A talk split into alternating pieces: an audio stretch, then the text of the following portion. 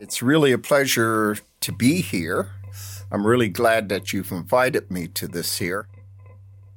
This is Irving Carvery, a pillar of the Africville community and president of the Africville Genealogy Society. He is also the brother of Eddie Carvery, who we met in the last episode. After the destruction of Africville, Irving and Eddie took different paths as young men. The once tight knit community became fractured. When Eddie was loud and public, Irving was working within the system to drive change. Some of my worst enemies are my own people. For why, I don't know.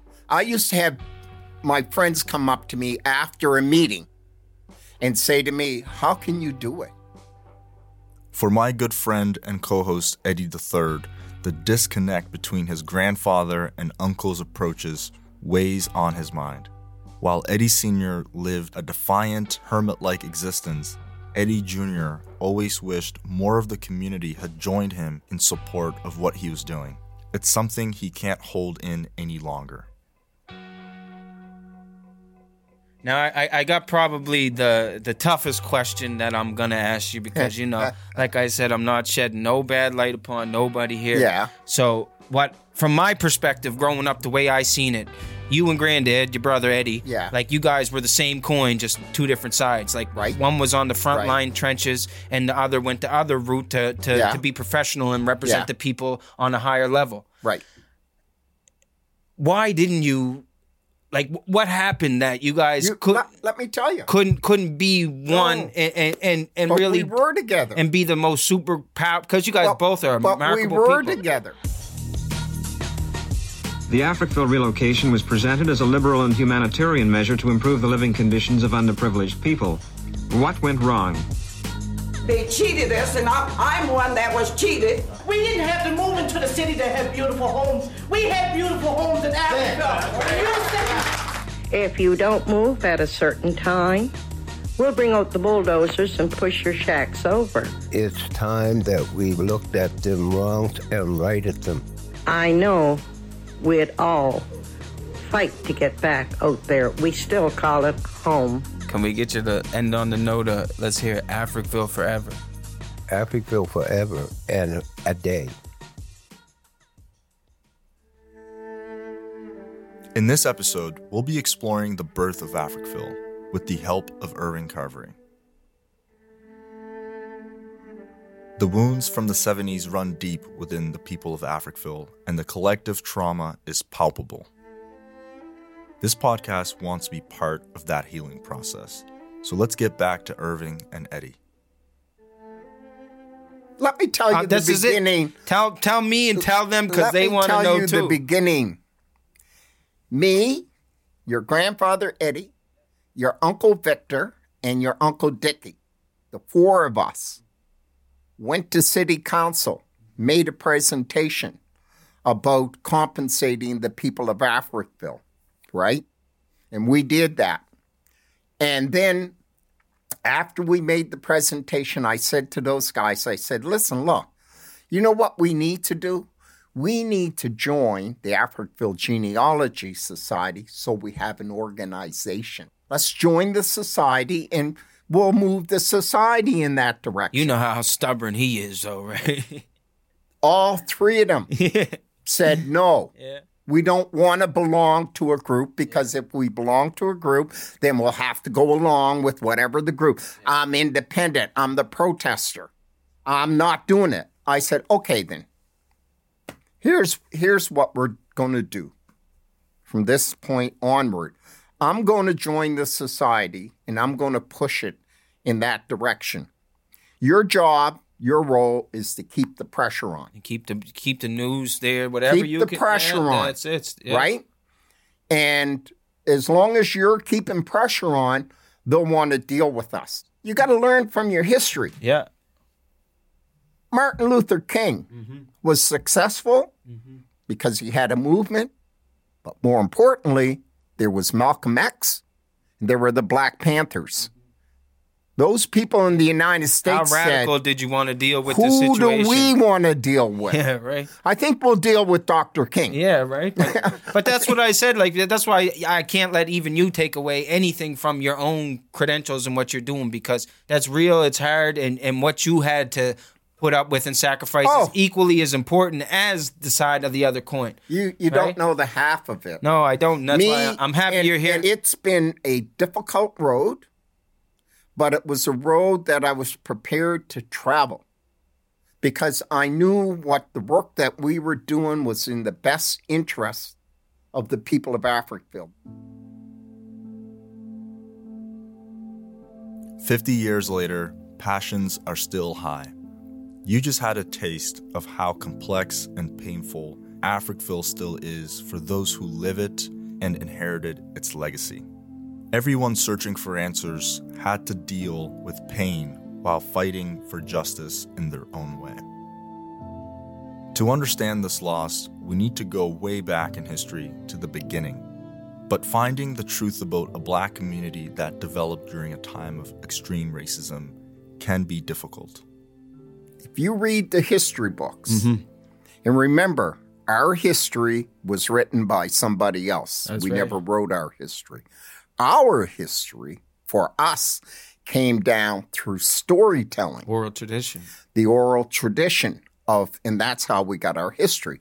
Now, through that oral tradition, I can remember sitting in uh, grandmother's sun porch, and our great grandfather, who we called Uncle Johnny, would tell us stories about when he was little living in Africville.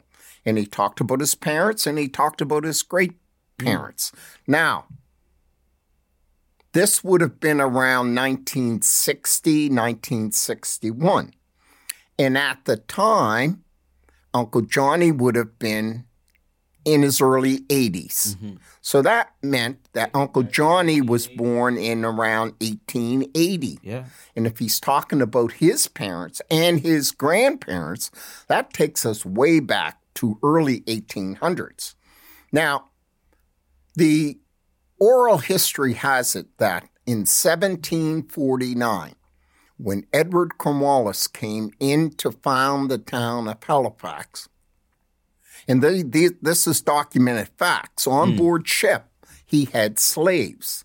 The British, being very proper, called them servants, hmm. but nonetheless, they were slaves Call it what it is, right? call it what it is. They were used to get off the ship, cut down the trees, put up the fort, build the houses, so that the garrison that was on board ship could then disembark and start residence here in the town, new town of Halifax. So this was pretty much like the beginning of colonization for Halifax itself, right? Like when- That's right. When these people came, and Absolutely. they got our original ancestors to dig out the roads, the trenches, build the fort, like you were saying. Yeah. this was the beginning of that. well, this was the this was the very first invasion yeah, good, of yeah. the Mi'kmaq people's land. That's right. and they brought us along with them. But mind you, we were here before that. We our first presence here in Nova Scotia dates back to 1604 with the arrival of Matthew da Costa with Samuel de Champlain and de Monts when they were in uh, Annapolis up in uh, Port Royal. Matthew da Costa was a black man who was an interpreter. That's how far back we go.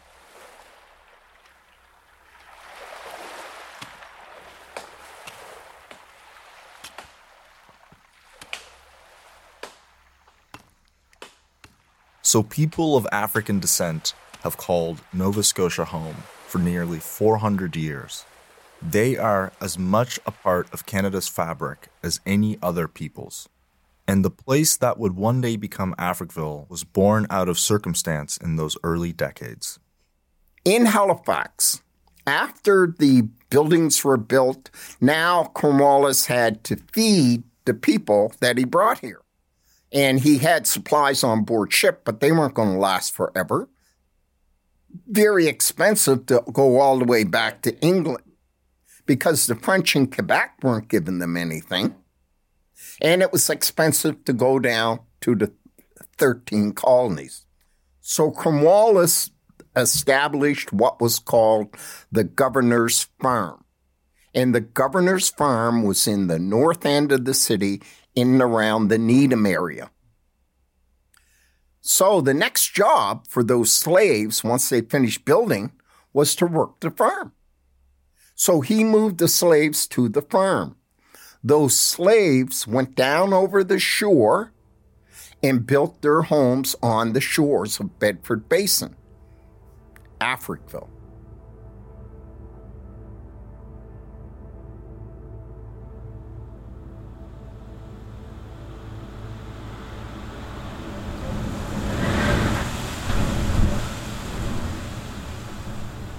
Away from the town of Halifax, they were forced to fend for themselves.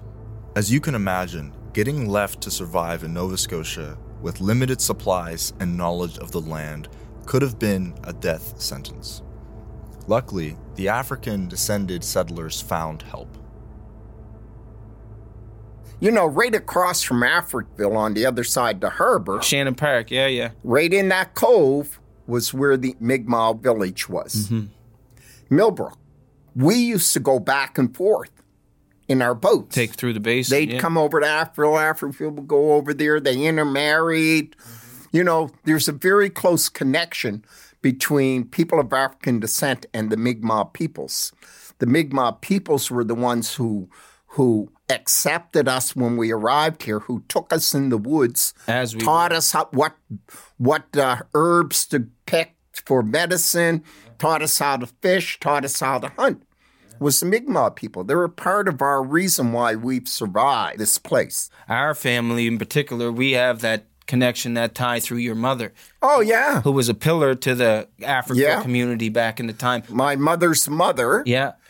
uh, Maggie Thompson.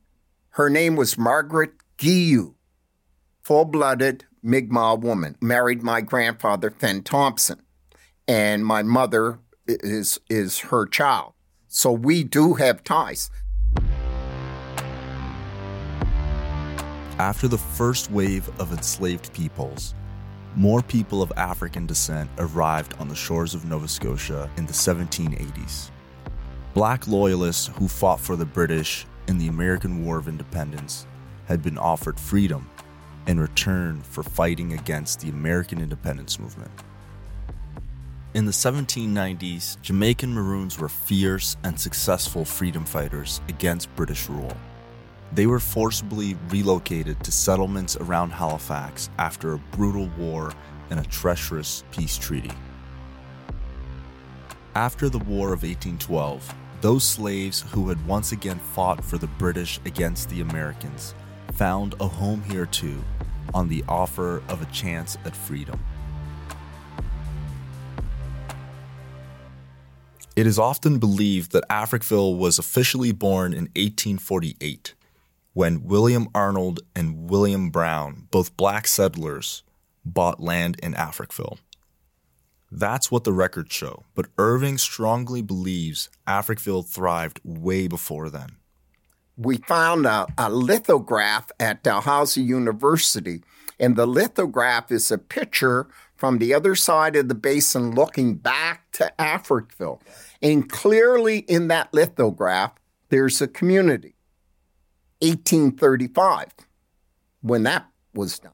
So there's evidence that this date of 1848 as the start of Africville is not legitimate That's right. what that is, 1848 marks the very first land purchase in Africville. That's all that does. That's the first land purchase. Now think about it for a minute.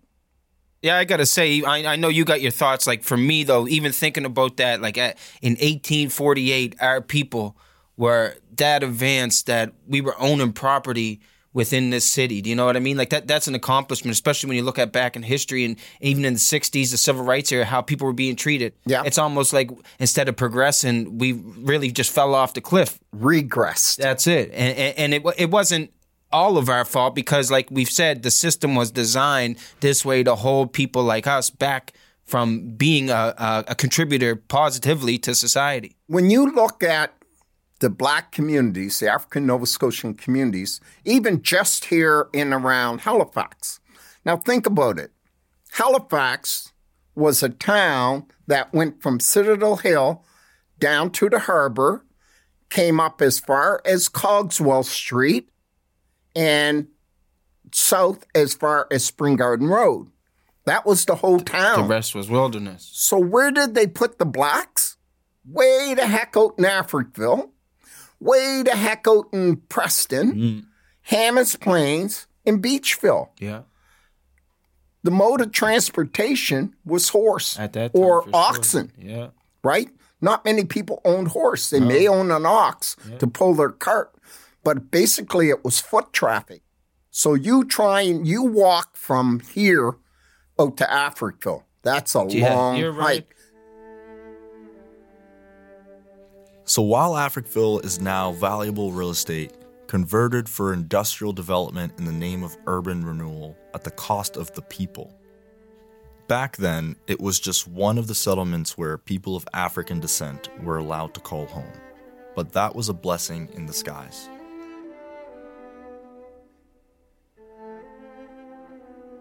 despite the fact of being isolated, mm-hmm. what that did provide for us, it provided for us an opportunity to develop our own culture. We were not assimilated into the larger culture.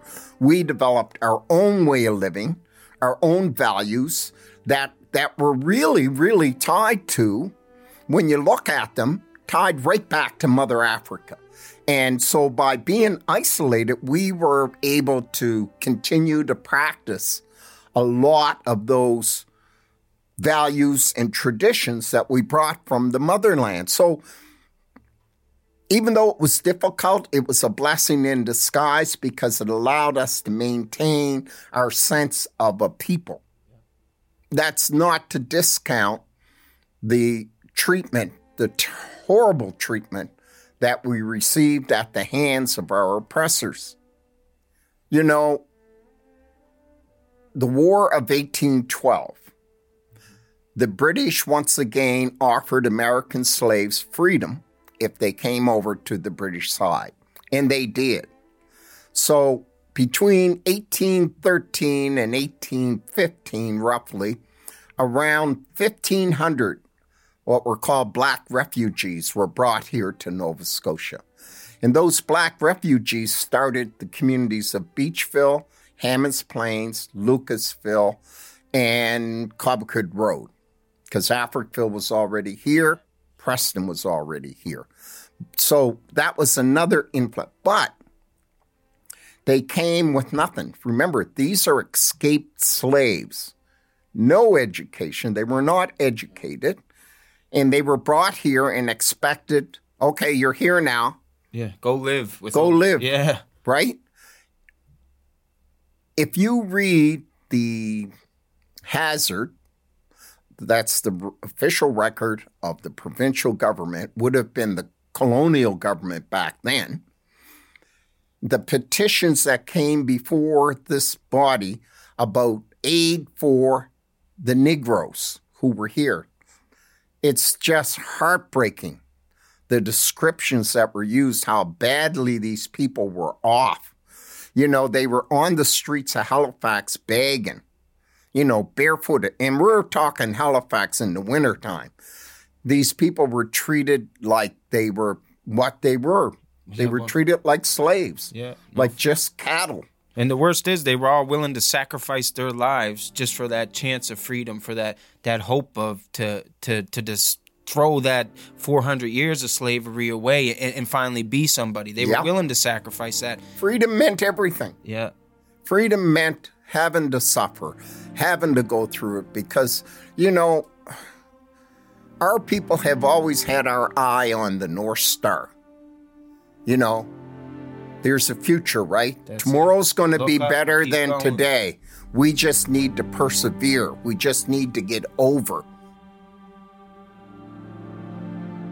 The city of Halifax was rife with experiences of racism and inequality.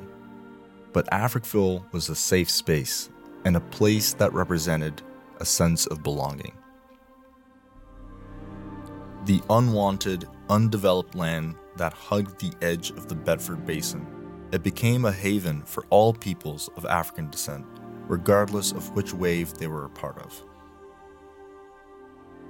To put it into perspective of how groundbreaking this community was, when William Arnold and William Brown purchased land here, slavery had just ended in Canada 14 years before and would last another 17 years in the United States.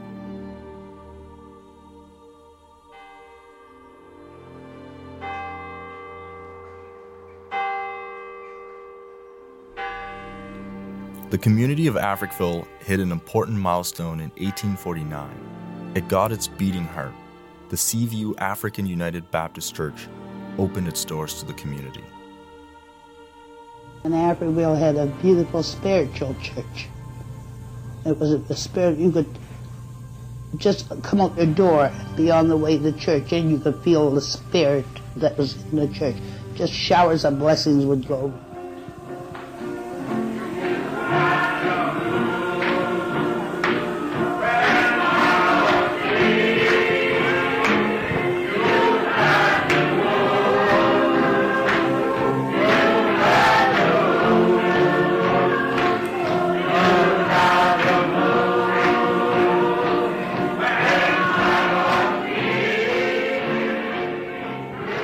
church was so strong in our community because we'd go through, you know, a week of having to deal with racism and all these terrible conditions.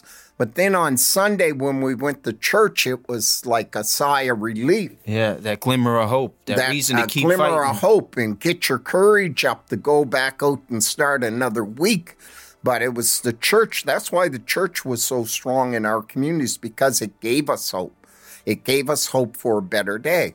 And don't forget that the church was our places of education. Mm-hmm, because there was no formal schools. There was no the formal schools. Yeah. The church was our place of education. Tell them a little bit about that, like how it was for them to have to not have a schoolroom at first to go to for volunteers, mothers, uh, wives come from the community and have to teach these children the best that they could with what the knowledge that they had accessible to themselves. Exactly. We had a segregated school system.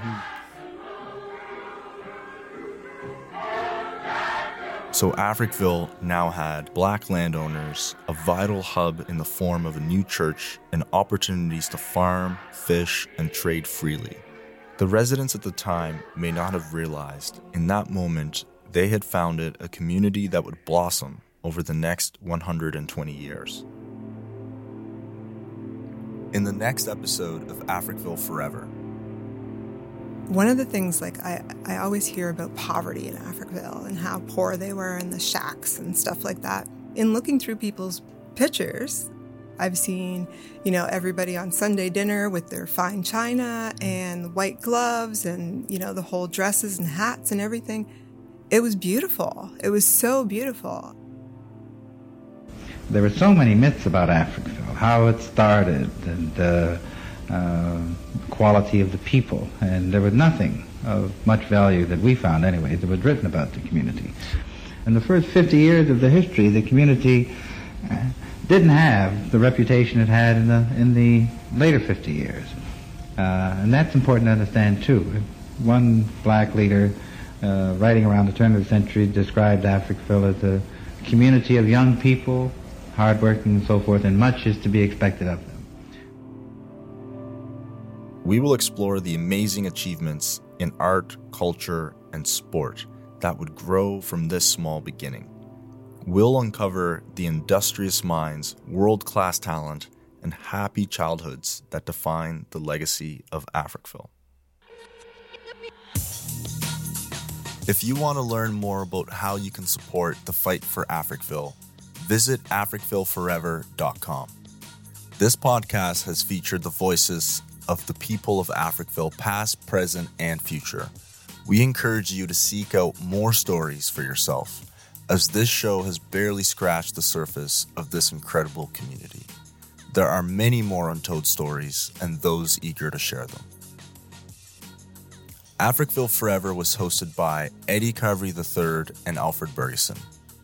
It was edited by Reese Waters, The artwork was designed by Vanessa Thomas, publicity and promotion by Nzinga Malar, Mary Jabran, and Alessia Staffieri. A special thank you to Jordan Heath Rawlings and Kala Dudney. This has been a Podstarter production for the Frequency Podcast Network.